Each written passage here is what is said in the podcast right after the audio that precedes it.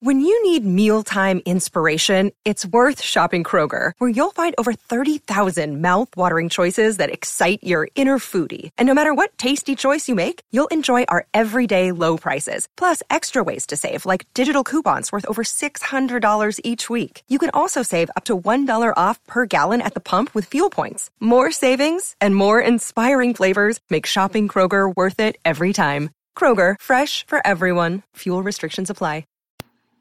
Pittsburgh is in a state of panic over the Steelers' awful start. So, is there still time to turn it all around? Or is it game over? Welcome to the Steelers update from Penn Live, where we keep track of all things Steelers so you don't have to. This is John Lucy reporting.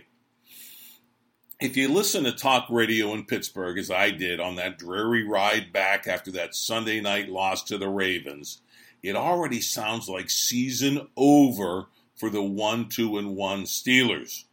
Talk show hosts and callers alike say it's more likely the Steelers have a 10 game losing season than a 10 game winning one.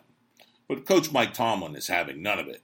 With a quarter of the NFL season in the books, he insists there's still time for the Steelers to achieve its goals of winning the division, being competitive in the playoffs, and even reaching the Super Bowl. Quote, we don't like the state we are in, being a 1 2 and 1 football team, Tomlin said at his Tuesday news conference. Quote, We kind of did a quarterly report on Monday. We talked about our current status. None of us like it. Unquote. Clearly, the message Tomlin is sending is to his team is that it is not too late to do something about it. At least one player is drinking the Kool Aid, according to a column by Tim Benz with TribLive.com.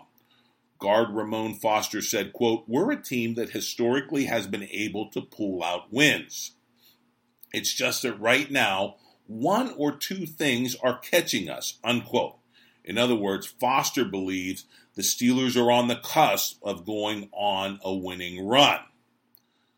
Benz goes on to note that the Steelers have rebounded to make the playoffs after bad starts in the past. They were 4 and 5 in 2015, 1 and 3 in 02, 2 and 3 in 1989, and 1 and 4 in 1976. But then Benz goes on to counter that this time is different. To back his claim of doom and gloom ahead for the Steelers in 2018, Benz simply points to the Steelers' schedule. He writes The Steelers failed to win their first two division games, a bad start for any playoff push. They still have to play AFC North leading Cincinnati on the road. Yes, they will get Cincinnati at Heinz Field too, but they also must play Ravens down in Baltimore after losing at home.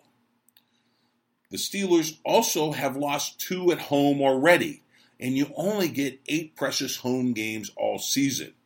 So they're down on that score as well. Three of their four losses last year came against Jacksonville and New England. And guess what? They have the Jaguars on November 18th down in Jacksonville and the Patriots at home at Heinz on December 16th. But last year it didn't matter. That game was a home game as well, and they lost on that controversial no catch by Jesse James. Then there's the defense. The Steelers are 29th in pass defense.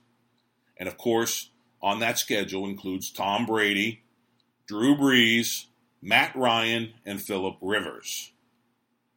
So all that is looming.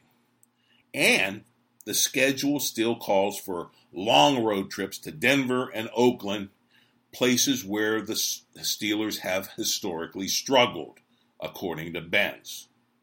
So the conclusion that he draws is that at this rate, the 2018 Steelers will be, quote, exceedingly lucky to get the sixth and final seed in the AFC playoffs, unquote. Okay, that's not so bad. The Steelers had that sixth seed and they won the Super Bowl under Bill Cowher. But getting 10 wins would require winning 9 of 12 over the last three quarters of this season. The team that he's seen for the first quarter doesn't seem like it can do that. Benz concludes, quote, even if Le'Veon Bell returns in shape and is productive, do you feel this year's edition of the Steelers has a charge like that in it?